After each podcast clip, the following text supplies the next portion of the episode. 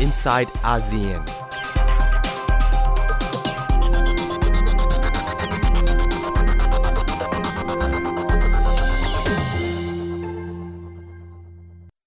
Talking to the moon，放不下的理由，是不是会担心变成一只野兽？Walking on the roof，微心跳的节奏，是不是会暂停在世界的尽头？泡在十公升的瓶里，单纯想要呼吸，讨厌云里雾里。出没在被遗忘的抽屉，你曾经的手笔，写着心口不一。现在是黑夜，摆着我的随便，像迷路的天鹅，游失在水面，尽力去捕捉噩梦里的碎片，不需要你的歌来帮我催眠。Talking to the moon，放不下的理由，是不是会担心变成一只野兽？Walking on the roof，为心跳的节奏，是不是会暂停在世界的尽头？说不完的话，找不完的借口，是不是会狠心把我骄傲解剖？爱着谁的他，能否将你接受？是不是会上瘾？拜托慢些降落。华丽的红房间，发霉的旧唱片，没必要听个遍。掉了漆的播放สวัสดีค่ะ คุณผู้ฟังคะช่วงนี้พบกับ i n s i ซต์อาเซียนดิฉันนัฐถาโกมลวาทินช่วงนี้มาดำเนินรายการแทนคุณชลันทรโยธาสมุทรนะคะ วันนี้เปิดรายการด้วยเพลงจีนค่ะ เพราะว่าอยากจะพาคุณผู้ฟังเข้าไปสู่บรรยากาศที่กำลังร้อนระอุในทะเลจีนใต้นะคะ จริงๆ ช่วงนี้มีความตึงเครียดเกิดขึ้นในหลายๆมิติ ระหว่างสหรัฐและจีน แต่ที่จะใกล้ไทยใกล้อาเซียนเข้ามาก็คือเรื่องของทะเลจีนใต้นี่แหละค่ะ เมื่อประมาณ 26 สิงหาคมที่ผ่านมา ทางจีนเนี่ยประกาศยิงขีปนาวุธ พิสัยไกลเข้าไปบริเวณน่านน้ำทะเลจีนใต้ สร้างความตกอกตกใจอย่างมากให้กับระดับภูมิภาคนะคะ รวมถึงประเทศไทยด้วย เพราะเกรงว่าอาจจะเกิดความเสี่ยงถ้าคำนวณแล้วประเมินสถานการณ์กันผิดพลาด อาจจะมีการตอบโต้แล้วทำให้ทะเลจีนใต้ร้อนระอุขึ้นมาหรือไม่ จริง ๆ บรรยากาศแบบนี้เป็นความกลัวความกังวลที่เกิดขึ้นหลายๆ ระลอกต่อเนื่องมา เป็นประจำอยู่แล้วนะคะสำหรับสถานการณ์ทะเลจีนใต้ ซึ่งทั้งจีนทั้งสหรัฐก็พยายามที่จะส่งเสียงดัง ๆ เพื่อให้ในเวทีระดับนานาประเทศยอมรับจุดยืนของตัวเอง เดี๋ยวดิฉันจะค่อยๆ ฉายภาพให้เห็นนะคะว่าเกิดอะไรขึ้นกับทะเลจีนใต้ แต่จู่ๆมาปลายสัปดาห์นี้ทางสหรัฐ ก็ยิงขีปนาวุธที่ควบคุม หัวโค้ง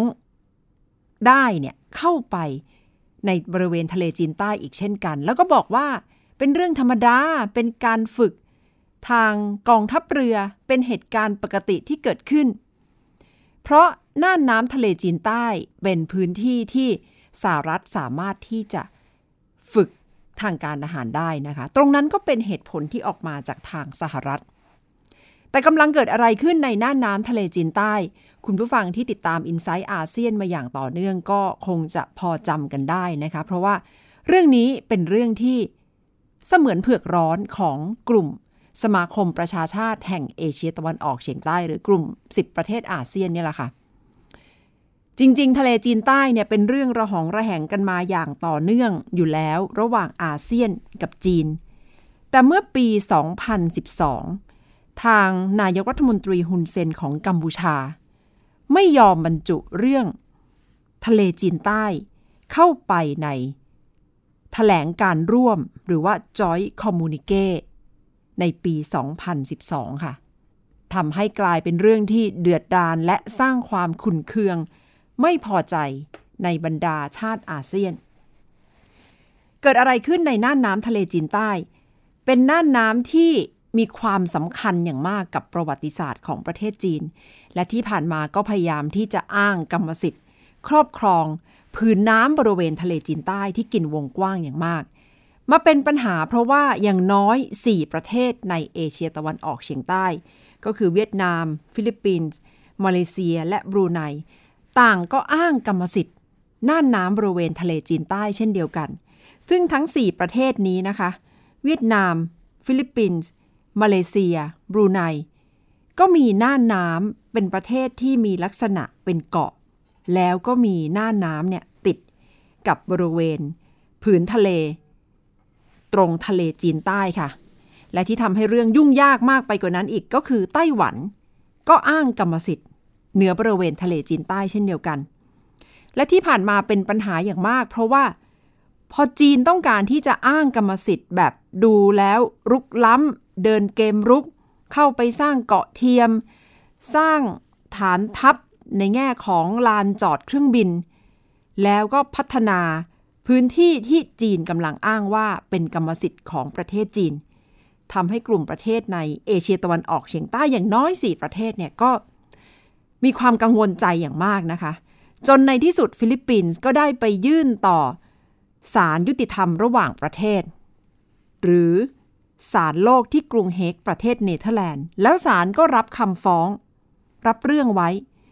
ใช้เวลาตรวจสอบรวบรวมข้อมูลหลักฐานกันอยู่เป็นปีๆค่ะคุณผู้ฟัง จนในที่สุด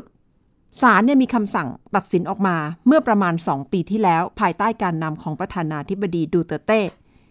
ว่าการกระทำของจีน ถือว่ารุกล้ำน่านน้ำในทะเลจีนใต้ เป็นการกระทำที่เกินกว่าเหตุ และ จีนกำลังละเมิดกฎหมายระหว่างประเทศ พอออกมาแบบนี้ก็สร้างความเดือดดาลให้กับจีนนะคะ จีนก็ไม่ยอมรับผลการตัดสินของศาลโลกเช่นเดียวกัน แล้วก็ไม่มีใครไปแตะอะไร ก็เป็นที่รับรู้ว่า ตรงนี้เป็นคำตัดสินของศาลเป็นเสมือนพูดตรงๆ ก็คือเป็นไม้กันหมาสำหรับ 4 ประเทศในอาเซียนว่าศาลมีคำสั่งออกมาแล้วนะ จีนเองก็จะต้องเคารพเรื่องของกฎหมายระหว่างประเทศ แล้วก็ทำให้เรื่องนี้ดูบรรยากาศก็คลายลงไปนะคะ และได้เห็นการเจรจาระดับทวิภาคีระหว่างกลุ่ม 4 ประเทศอาเซียน และจีน รวมถึงไต้หวันที่ถ้าไม่มีเรื่องระหองระแหงก็ไม่มีใครอยากจะไปกระตุกเรื่องนี้ขึ้นมา ใช้วิธีพูดคุยกันในระดับ 2 ประเทศแล้วก็พยายามที่จะเจรจากันให้จบ มีแนวทางปฏิบัติกันออกมา แต่อยู่ๆเรื่องนี้ก็เดือดขึ้นมาอีกระลอกค่ะคุณผู้ฟังเมื่อประมาณ เดือนกว่าๆที่ผ่านมา เมื่ออยู่ๆไมค์พอมพิโอ รัฐมนตรีว่าการกระทรวงการต่างประเทศของสหรัฐ มีอยู่วันหนึ่งก็ลุกขึ้นมาพูดเลยนะคะถแถลงเลยว่า จีนเนี่ยถือว่าทำผิดกฎหมายทั้งหมด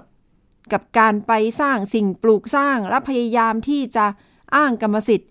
บริเวณ ทะเลจีนใต้ ถือว่าจีนทำไม่ถูก และจีนจะต้องปรับเปลี่ยนท่าทีพอพูดออกมาแบบนี้จีนก็ ต้องรู้สึกโกรธแน่นอนนะคะ เพราะว่าเหมือนกับรู้สึกว่าอยู่ๆสหรัฐก็ล้ำเส้น โดยเฉพาะรัฐมนตรีว่าการกระทรวงการต่างประเทศของสหรัฐที่ออกมาพูดอะไร แรงๆ แล้วโจมตี จีน โดยไปอ้างคำตัดสินของศาลโลก ซึ่งตรงนี้นักวิเคราะห์ของสหรัฐเองก็ประเมินว่า ที่ผ่านมา ภายใต้การนำของ รัฐบาลประธานาธิบดีบารักโอบามา ก็ไม่เคยไปกล่าวหาจีนอย่างชัดเจนแบบนั้น และที่ผ่านมาสหรัฐก็สงวนท่าที ถึงแม้จะมีคำตัดสินของศาลโลกออกมา ก็จะไม่ไปย้ำปมเหล่านี้กับจีน จนมาถึงไมค์พอมพิโอนี่แหละค่ะ ที่กำลังทำให้บรรยากาศเต็มไปด้วยความเดือดดาลแล้วก็ได้เห็นตัดกลับมาก็คือได้เห็นวันที่ 26 สิงหาคมที่จีนก็ประกาศฝึก เหนือน่านน้ำทะเลจีนใต้ด้วยการยิงขีปนาวุธพิสัยไกล หลังจากนั้นอีกหนึ่งสัปดาห์สหรัฐก็ ยิง เล็ง จรวดพิสัยไกลเข้าไปบริเวณน่านน้ำทะเลจีนใต้เช่นเดียวกัน ตรงนี้แหละค่ะที่ทำให้ประเทศที่อ้างกรรมสิทธิ์ โดยเฉพาะในเอเชียตะวันออกเฉียงใต้ กลุ่มประเทศอาเซียนก็กำลังอกสั่นขวัญแขวนคือต่างฝ่ายต่างบอกว่าฉันก็มีสิทธิ์จะทำฉันมีสิทธิ์ที่จะฝึกทางการทหาร แต่ถ้าวันใดที่ฝึกไปฝึกมาซ้อมรบไปซ้อมรบมาแล้วมีปัญหา เกิดความเสียหายเกิดขึ้น ก็กังวลกันว่าจะกลายเป็นน้ำพึ่งหยดเดียว หรือว่าจะกลายเป็นความเสี่ยงที่ลุกลามบานปลาย เพราะฉะนั้นกลุ่มประเทศอาเซียนก็คงจะต้องติดตามเรื่องนี้อย่างใกล้ชิด และพยายามที่จะไม่ให้สถานการณ์บานปลายออกไปนะคะ โดยเฉพาะบทบาทของไทยก่อนหน้านี้ก็เคยเป็นประเทศ ผู้ประสานงานเรื่องทะเลจีนใต้ และไทยก็พยายามประคับประคองความเสี่ยง กันมาระยะหนึ่งโดยเฉพาะในช่วงที่ไทยเป็นประธานอาเซียนค่ะ ข้อพิพาทเรื่องทะเลจีนใต้ก็คือ ข้อพิพาทเกี่ยวกับการอ้างกรรมสิทธิ์บางส่วน และทั้งหมดเหนือดินแดนและอธิปไตยในน่านน้ำทะเลจีนใต้ก็คือหมู่เกาะบริเวณหมู่เกาะพาราเซล และหมู่เกาะสเปรดลีย์หลาย ๆ ประเทศอ้างกรรมสิทธิ์นะคะ อย่างที่ดิฉันได้เล่าให้ฟัง ไปในช่วงต้น ก็คืออ้างกรรมสิทธิ์เหนือน่านน้ำเหนือเกาะที่มีความสมบูรณ์ อ้างกรรมสิทธิ์เหนือหินโผล่เกาะปะการัง สันดอนทรายและแนวปะการัง อย่างเช่น สันทรายสกาโบโรด้วย ซึ่งจีนเองเนี่ยถือว่าเอาจริงเอาจังมากกับทะเลจีนใต้ เพราะจีนมองว่าน่านน้ำตรงนี้สำคัญกับอธิปไตยของประเทศจีน แต่ถ้าดูตามภาพข่าวก็จะเห็นนะครับมันดูเวิ้งว้างมากสำหรับพื้นที่น่านน้ำบริเวณทะเลจีนใต้ ไม่มีคนอยู่อาศัย หมู่เกาะพาราเซล และหมู่เกาะสเปรดลีย์ก็อาจจะมีแหล่งทรัพยากรธรรมชาติอยู่โดยรอบ ซึ่งตรงนี้ก็ประเมินกันว่า หรือเพราะเหตุผลนี้แหละ ที่จีนก็พยายามที่จะครอบครองให้ได้บริเวณน่านน้ำทะเลจีนใต้ เพราะประเมินกันว่าพื้นที่ใต้น้ำก็น่าจะยังมีแร่ธาตุที่อุดมสมบูรณ์ แต่ก็ไม่มีใครสรุปได้นะคะ เพราะว่าไม่มีการสำรวจพื้นที่นี้อย่างละเอียด แต่เชื่อกันว่าสำหรับจีนเนี่ยเส้นทางบริเวณนั้นเป็นเส้นทางการขนส่ง สินค้าทางเรือที่สำคัญ และเป็นแหล่งทำการประมงที่พวกผู้คนทั่วภูมิภาค เอาไว้ใช้พึ่งพาในเชิงเศรษฐกิจในเชิงการทำมาหากิน เพราะฉะนั้นทะเลจีนใต้ไม่ได้สำคัญเฉพาะสำหรับประเทศจีนเท่านั้น แต่ว่าหมายถึงแหล่งอาหาร แหล่งทรัพยากรธรรมชาติ ที่หลาย ๆ ประเทศก็ต้องการใช้ทรัพยากรเช่นเดียวกัน ที่เป็นปัญหาใหญ่ ๆ เลยก็คือคำอ้างของจีนนะคะ ที่ระบุว่า เส้นประ9เส้นที่ลากโดยรอบพื้นที่ทะเลจีนใต้เนี่ยก็คือการแสดงความเป็นเจ้าของของจีน เส้นประ 9 เส้นเนี่ยคืออะไร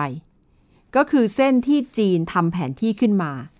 แล้วก็ลากครอบคลุมพื้นที่ที่อยู่ห่างจากมณฑลไหหลำทางใต้สุดของจีน ไปทางใต้และทางตะวันออก ไปหลายร้อยกิโลเมตรเลยค่ะ ถ้าไป search ดูภาพจาก Google จากแผนที่ก็จะเห็นว่า เป็นเส้นประ 9 เส้นที่ผ่านหมู่เกาะสกาโบโร ฟิลิปปินส์ แนวปะการัง มิสชีฟ ผ่านน่านน้ำอินโดนีเซีย มาเลเซีย เวียดนาม แล้วก็ขึ้นมาอย่างหมู่เกาะพาราเซลนะคะ โดยมีพื้นที่ทะเลจีนใต้ อยู่ตรงกลาง รัฐบาลจีนก็พยายามอ้างว่าตรงนี้เป็นของจีนมานานแล้ว ในพื้นที่ที่มีประวัติศาสตร์ย้อนกลับไป นานหลายร้อยปีตั้งแต่สมัยที่หมู่เกาะพาราเซล และหมู่เกาะสเปรดลีย์เนี่ยถือว่าเป็นส่วนหนึ่งของประเทศจีน และเมื่อปี 1947 จีนก็ได้ทำแผนที่ที่ระบุถึงรายละเอียดในการ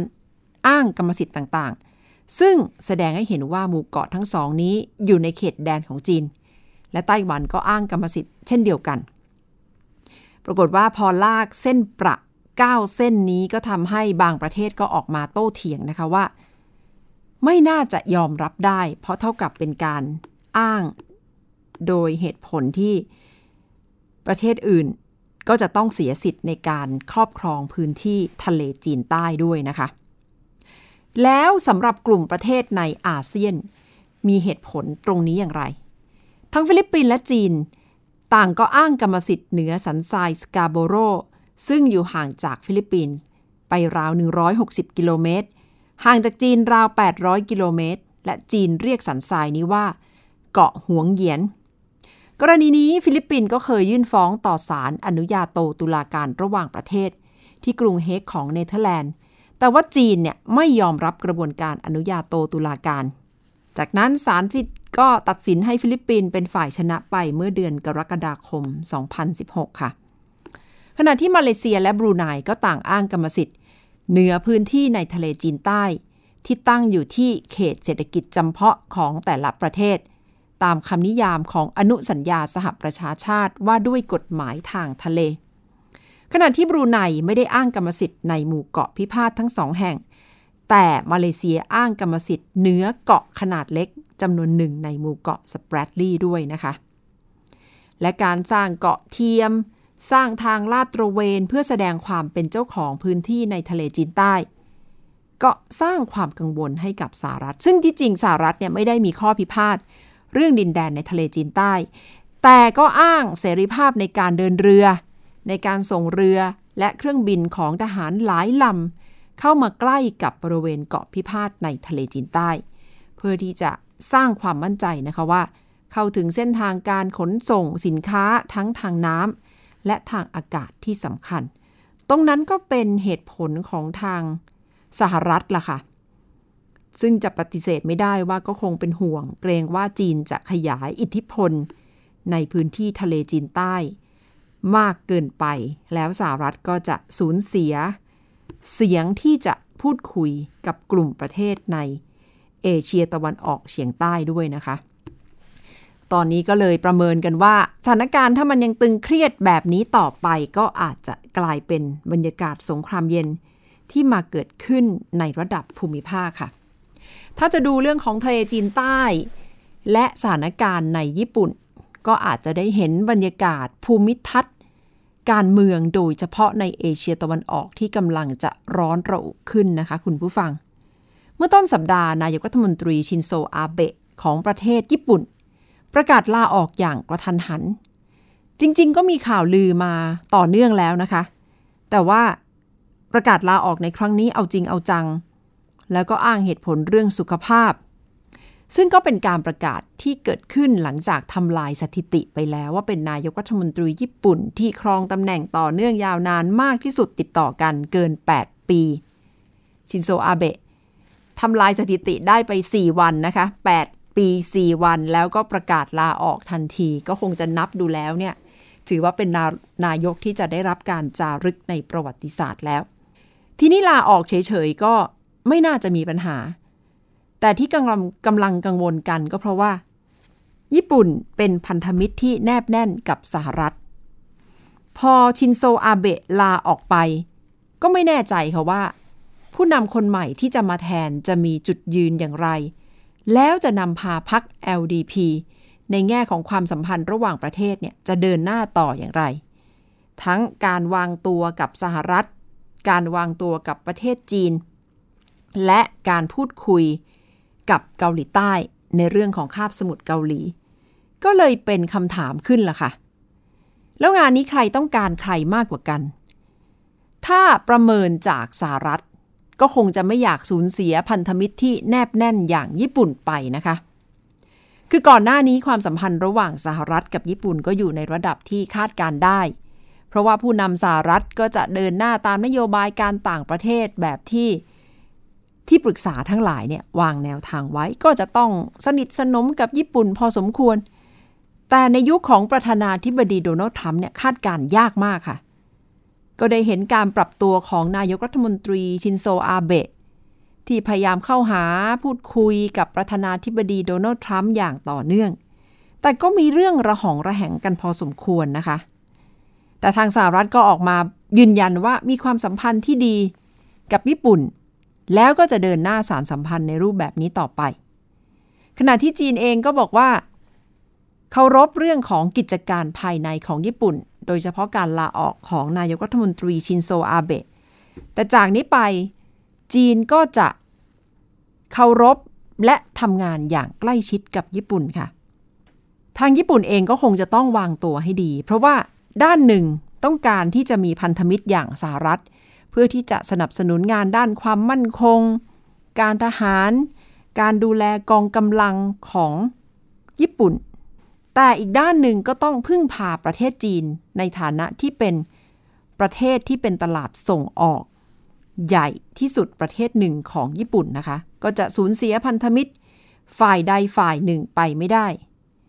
เพราะฉะนั้นถ้าญี่ปุ่น เปลี่ยนจุดยืน หรือว่าตะแคงไปนิดๆ เอ็นเอียงไปทางใดนิดๆเนี่ยก็อาจจะสร้างความไม่พอใจให้กับทางฝั่งสหรัฐและจีน แล้วก็อาจจะนำไปสู่การคำนวณที่ผิดพลาด แล้วก็อาจจะทำให้สมรภูมิคาบสมุทรเกาหลี สถานการณ์ในเอเชียตะวันออก ระอุขึ้นมาอีกระลอกนะคะ ตรงนี้ก็เป็นความกลัวของหลายๆ คนเมื่อประเมินสถานการณ์แล้วก็กังวลกันอยู่ค่ะ ว่าจะไปในรูปแบบใดต่อไปสำหรับ ญี่ปุ่น สหรัฐ จีน คือในช่วงเวลานี้นะคะ ก็คงจะต้องติดตามบทบาทของสหรัฐและจีนกันให้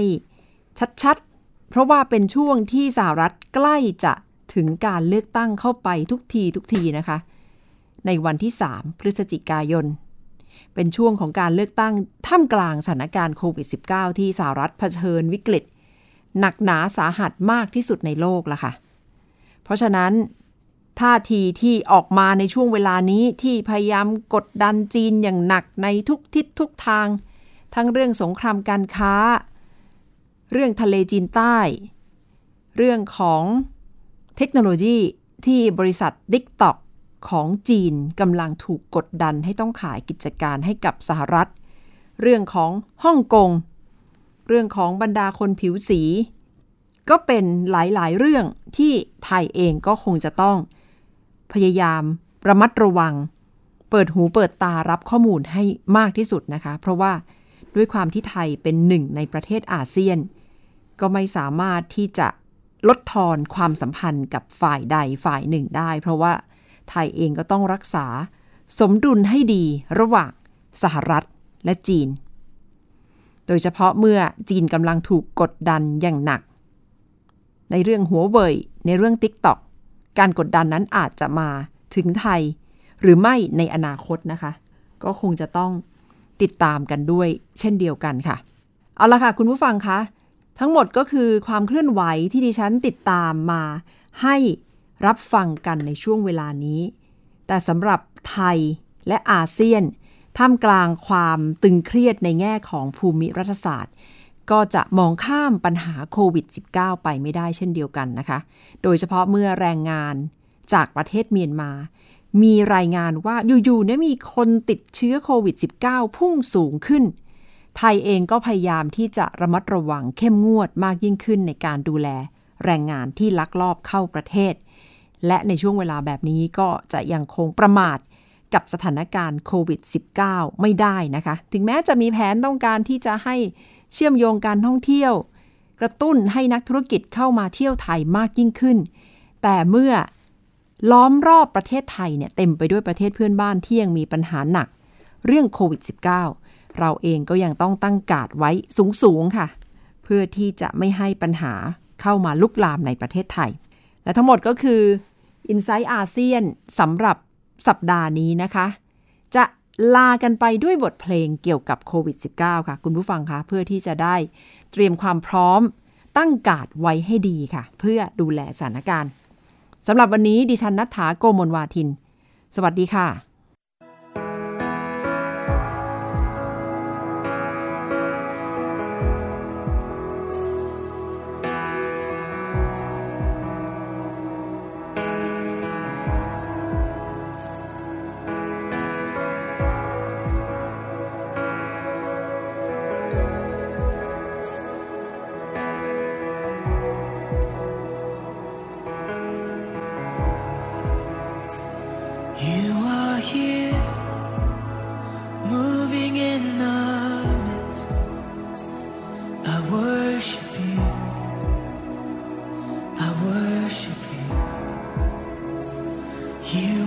here,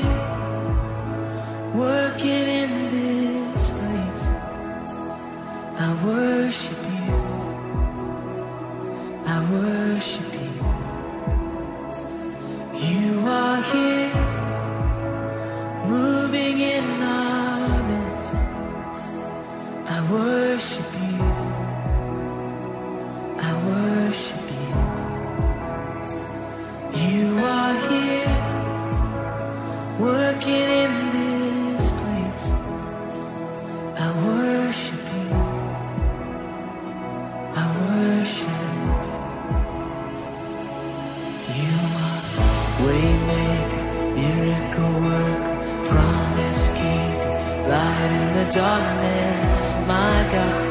That is who you are.